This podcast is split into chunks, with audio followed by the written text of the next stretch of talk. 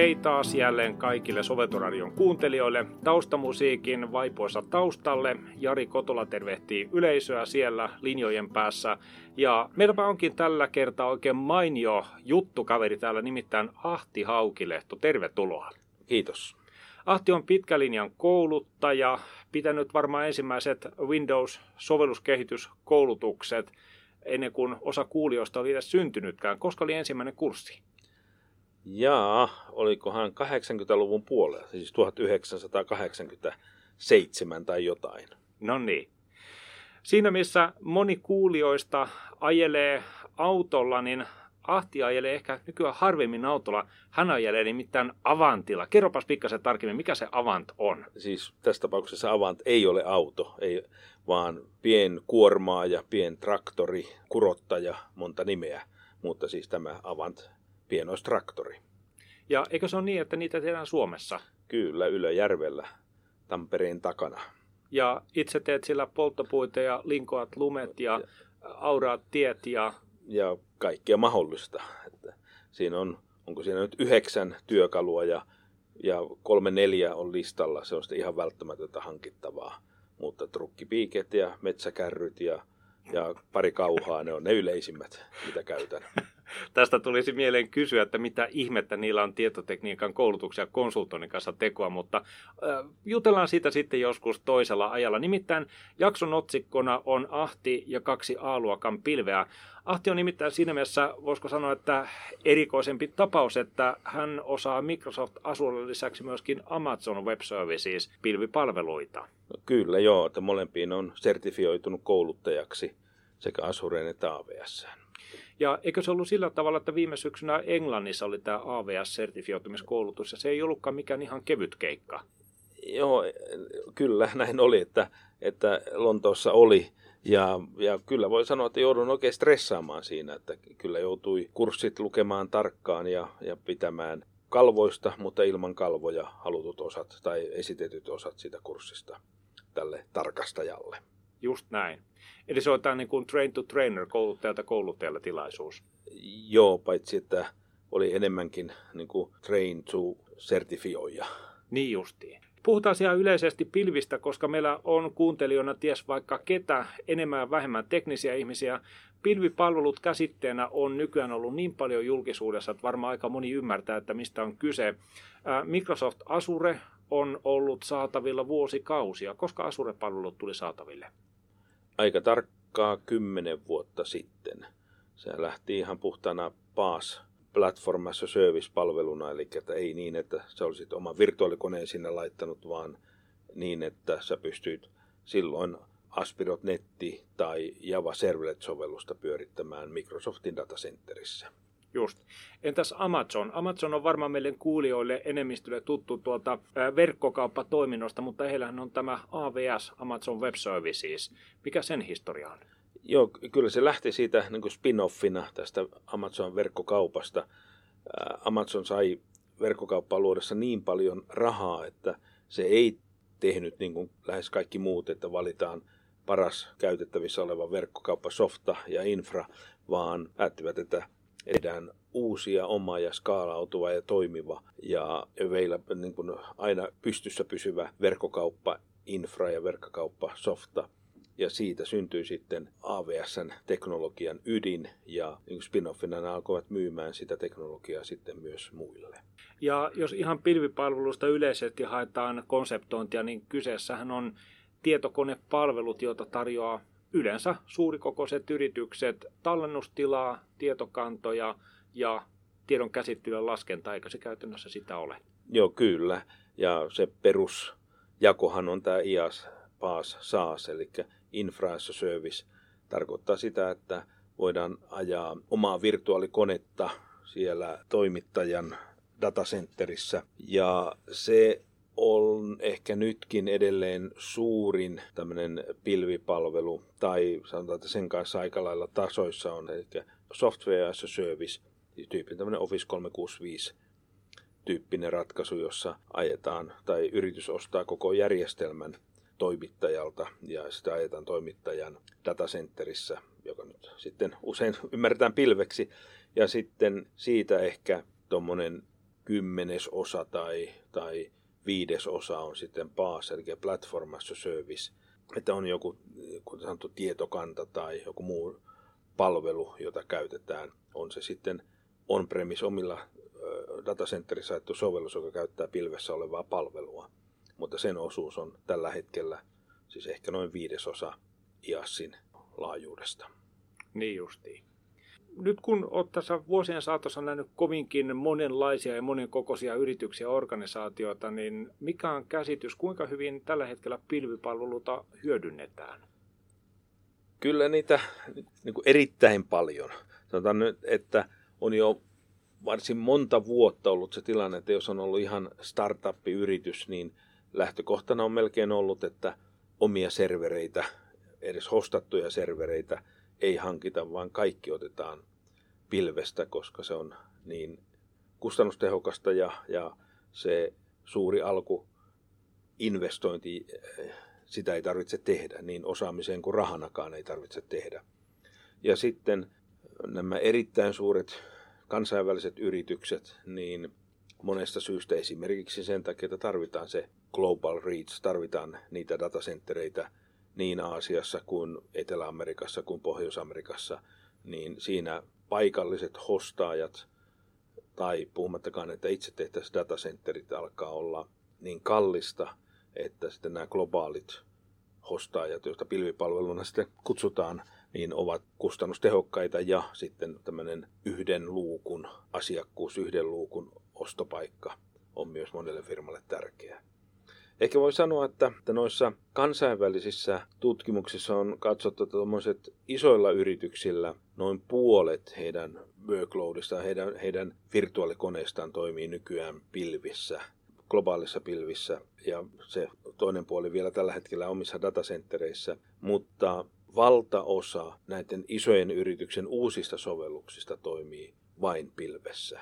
Ja onpa jotain prognoosia sanottu, että, että niissä olemassa olevistakin, joista siis noin puolet toimii omissa datacentereissä, niin niistä viidennes, parikymmentä prosenttia on tarkoitus siirtää parin vuoden sisällä pilveen. Eli startupeilla lähes kaikki on pilvessä ja isoilla yrityksillä alkaa lähestyä jo 50 prosenttia.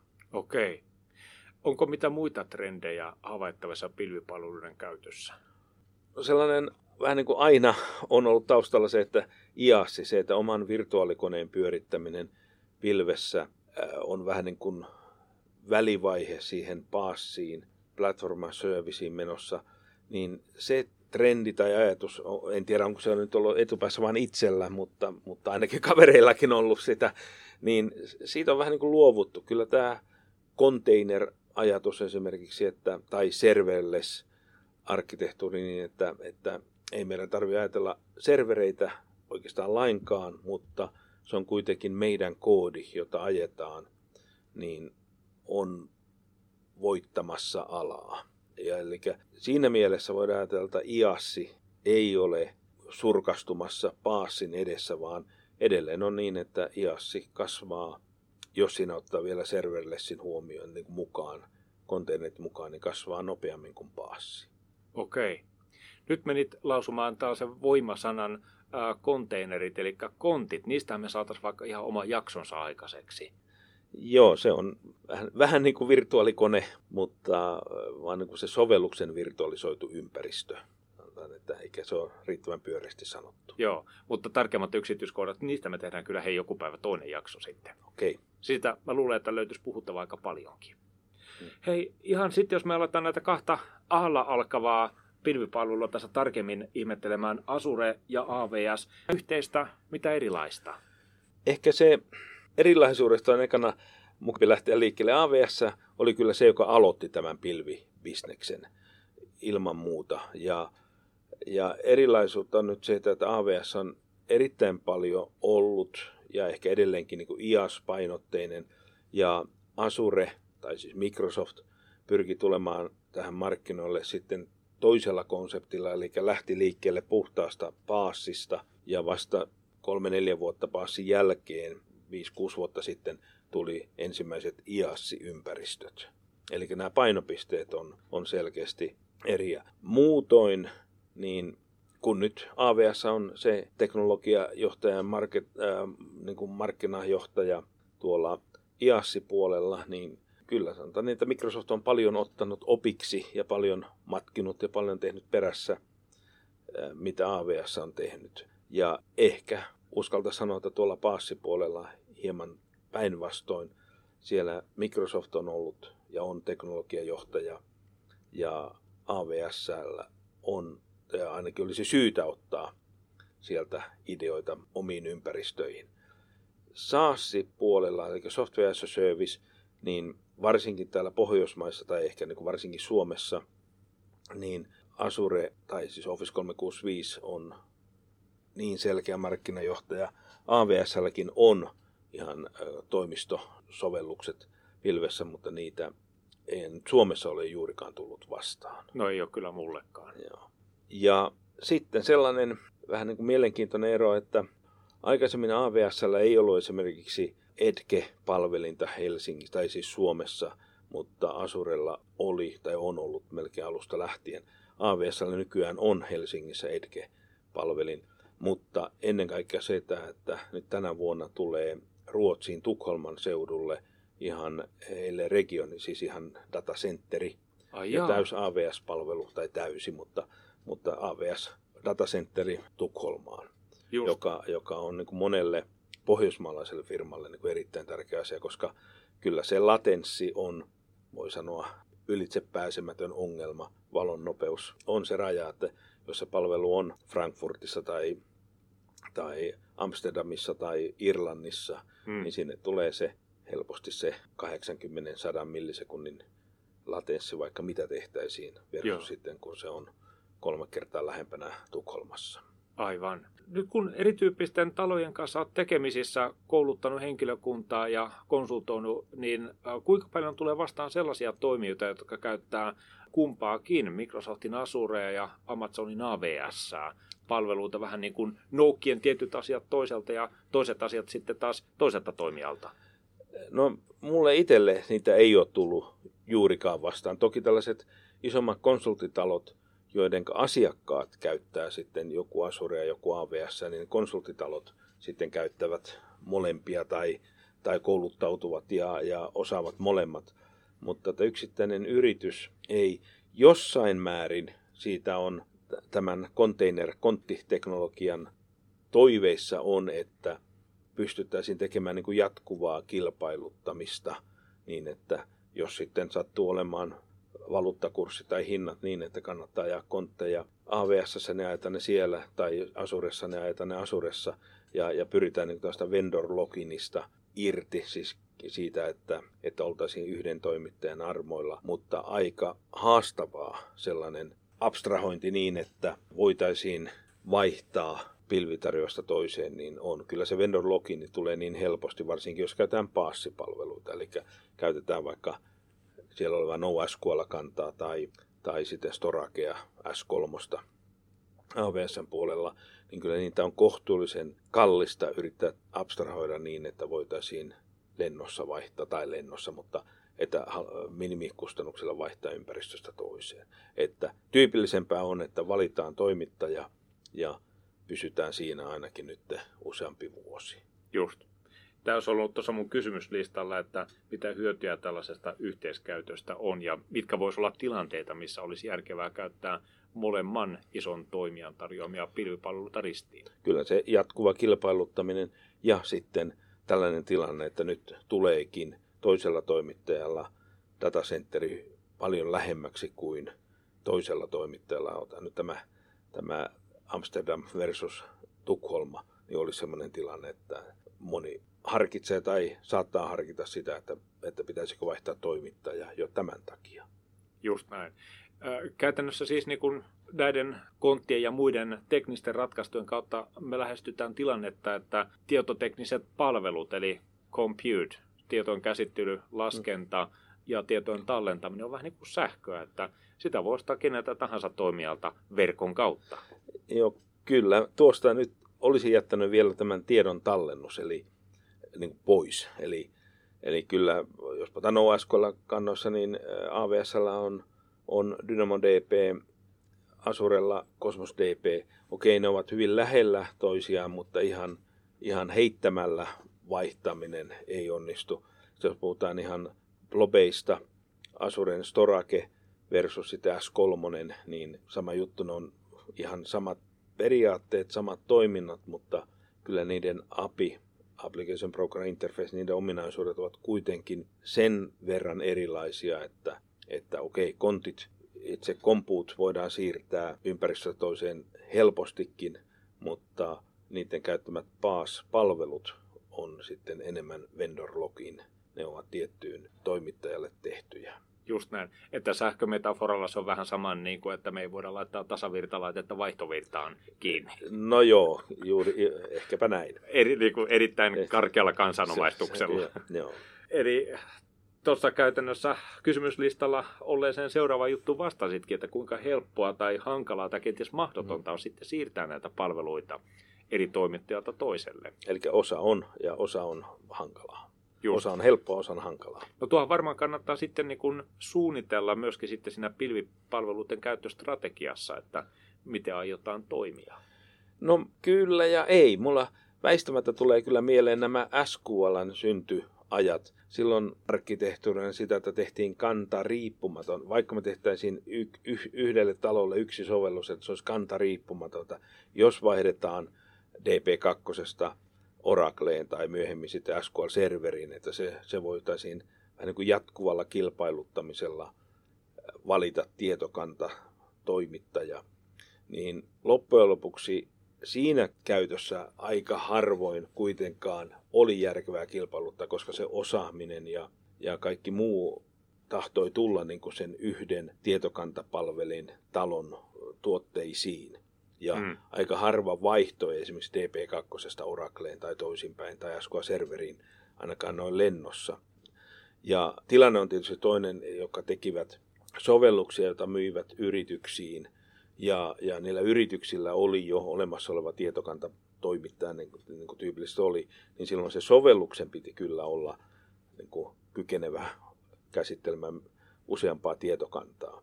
Niin vähän sama juttu näissä globaalissa pilvissä, että kyllä pitää tarkasti harkita se, että onko oikeasti tarve niin kuin jatkuvaan kilpailuttamiseen, koska kyllä se abstrahointi saattaa olla kallista, mutta ei välttämättä, kuten jo sanottuna, niin kontit on minusta se on konkreettinen esimerkki, jossa se jatkuva kilpailuttaminen tai siirtäminen pilvitoimittajalta toiselle on helppoa. Just, okei. Okay. No entä sitten ihan kouluttajan roolissa, kun olet, niin minkälaisia näkökulmia on kouluttajan työhön, kun puhut sekä Microsoft Azuresta että Amazonin AWSstä. Tuleeko tilanteita, että konseptit menee sekaisin? Ei ehkä konseptit sekaisin, mutta kieltämättä niin termit saattaa olla, olla joskus hakusessa, jos on paljon puhunut AWSstä, niin yhtäkkiä Azure-kysymyksiin. Mutta pääsääntöisesti kyllä kysymys on siitä, että kyllä se on ollut ilo niin pitäjälle, siis minulle, kuin oletettavasti myös niille kuulijoille, että, että tarvittaessa voi konseptia selostaa toisen, tai sanotaan se tyypin tilanne, että tunnet Asuren ja haluat kuulla AVSstä, niin voi aina sanoa, että niin tämä, tämä Asuressa tämä termi on, on tämä vaikkapa VNet, mutta AVS sitten on VPC, Virtual Private Cloud, joka niin pitkälle on sama käsite. Eli Just. että pystytään puhumaan tarvittaessa sen kuulijan käsitteillä, tai ainakin vertaamaan kuulijan ymmärtämiin käsitteisiin. Aivan. Ja no niin kuin kognitioiden kautta, niin tuohan on sitten taas helppo ymmärtää, kun tuntee, tuntee sitä maailmaa jo niin kuin sen toisen toimittajan ratkaisujen kautta. Joo, kyllä. Jees. Selvä. Mikä on näkökulmasi siihen, kuinka hyvä on tällä hetkellä pilvipalveluiden tekninen osaaminen yrityksissä, palveluita käyttävissä yrityksissä? Ollaanko siellä niin kuin tilanteen tasalla vai onko parannettavaa? No, olisi helppo sanoa, että ilman muuta on parannettavaa aina kaikissa asioissa, mutta varmasti se niin kuin henkilökohtaisella tasolla ja yritysten tasolla niin erot ovat toki suuria. Että on näitä Born to Cloud firmoja ja konsulttitaloja, jotka oikeastaan eivät ole muusta puhuneetkaan tai tehneetkään kuin pilveä. Ja sitten on, ehkä voi sanoa, että taloja, joissa on perinteisempiä asiakkaita ja niiden järjestelmien ylläpitoa, jossa sitten melkein on täytynyt tehdä omalla ajalla.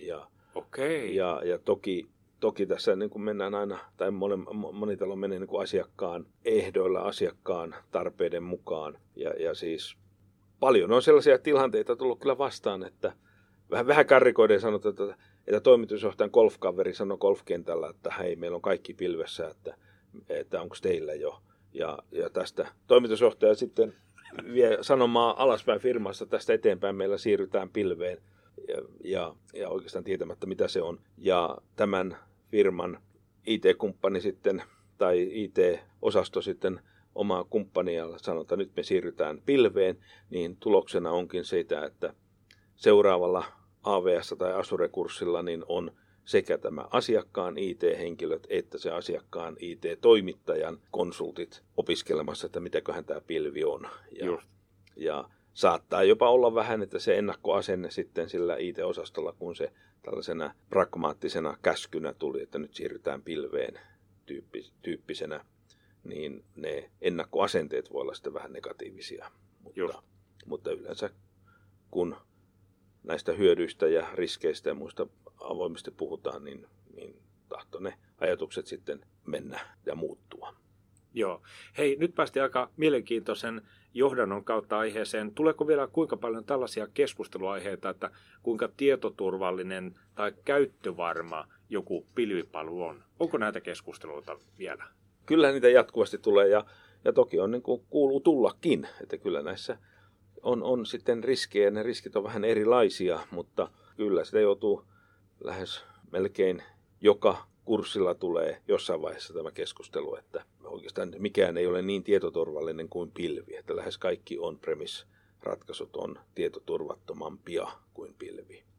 Ja, ja tämmöinen always on 24 palvelun tekeminen omaan datacenteriin, niin se on järkyttävän kallista versus käyttämällä näitä pilviä. Ja juuri tämä viimeisin kohta, niin mä veikkaan, että tällaisilla pienillä keskisuurilla yrityksillä se voi olla käytännössä taloudellisesti mahdoton saavuttaa niin korkean käytettävyyden palveluita omassa konesalissa, miten niitä saadaan näiltä tunnetulta pilvitoimittajilta. Joo, kyllä, kyllä. Joo, nyt vaikka, että, että, että saataisiin verkko, verkko-operaattori aidosti kahden eri reitin kautta, sähkön syöttö useamman reitin kautta, niin kyllä ne, kyllä ne voi olla jo vaikeita, puhumattakaan sitten niin kuin, niin kuin kaiken infran kahdentaminen on, on, on se haastavaa. Totta, totta. Hei, tässä voitaisiin pikkuhiljaa laittaa jaksoa pakettiin. Miten itse pidät huolta osaamisestasi? Pilvipalvelut kehittyy kaiken aikaa. Jos esimerkiksi nyt puhutaan vaikka Microsoft Azuresta, se erilaisten Azureen liittyen, no sanotaanko nyt tuotteiden, palveluiden kartta, se muuttuu ja sinne tulee kaiken aikaa uusia osia lisää. Niin kyllä se siis tarkoittaa sitä, että jatkuvasti on seurattava kyllä. Ihan niin kuin twiittitasolla ei tarvi, tarvitse onneksi seurata, että riittää, että, että dokumentaatiota ja roadmappia niin kuin viikoittain tai vähintäänkin pari kertaa kuukaudessa lukea ajatuksella läpi. Just. Ja se on myös tämän maailman haaste, että, että jos joku asia muuttuu näinkin nopeasti, niin kuinka pitkäaikaisia projekteja voidaan sen varaan tehdä luen kiitos voi sanoa, että tämä perusta ei ole enää myllääntynyt useampaan vuoteen, vaan nämä on nimenomaan niin kuin uusia palveluita, uusia ominaisuuksia. Olemassa olevan fundamentin päälle. Olemassa olevan fundamentin päälle, kyllä. Joo, okei. Okay. Sitten ihan loppukevennyksenä, mitkä ovat ne omat suosikkisi Asuresta ja Amazonista, AVSstä? No AVSstä kyllä voi sanoa, että, että on aina niin kuin Asureen verrattuna tykästynyt S3 ja ja Glacieriin, eli siis se, on blobien tiedostojen tallennusmaailma ja se toimii, tai on aina toiminut kuin junan vessa. Sille luvataan 19, tai luvataan, tai sanotaan, että se on suunniteltu 19 ysin reliabilityllä, ja sen palvelut ja sen security on niin hienosti tehty. Asuressa aina innostuu siitä, että varsinkin jos teet C-sarpilla Aspirot.net Core-sovelluksia, niin kuinka hienosti se Visual Studio, voi sanoa Continuous Deployment ja APP Service Asuressa on integroitu tai sanotaan, että, että Visual Studio osaa sen niin hyvin, että jonkun CDn rakentaminen, Continuous Deploymentin rakentaminen monimutkaiseen ympäristöön, sanotaan vaikka 10 vuotta, 5 vuotta sitten tahtoo olla semmoinen useamman päivän työ, niin nyt se on tyyliin rastiruutuun. Se jaksaa aina innostaa, että onpa tämä tehty tuottavaksi. Okei. Tämä on vähän jännää kuultavaa pitkälinjan sovelluskehittäjältä, että hän tykkää mieluummin siitä, että täpätään joku checkmarkki paikoilleen, kun että päästään koodaamaan. niin, tai rakentamaan sitä infraa. Kyllä, kyllä tämä niin. tuottavuus on, on meillekin tärkeää. No niin, ihan totta. Ja näistä asioista varmaan sitten myöskin kursseillasi puhut osallistujille. Kyllä vaan.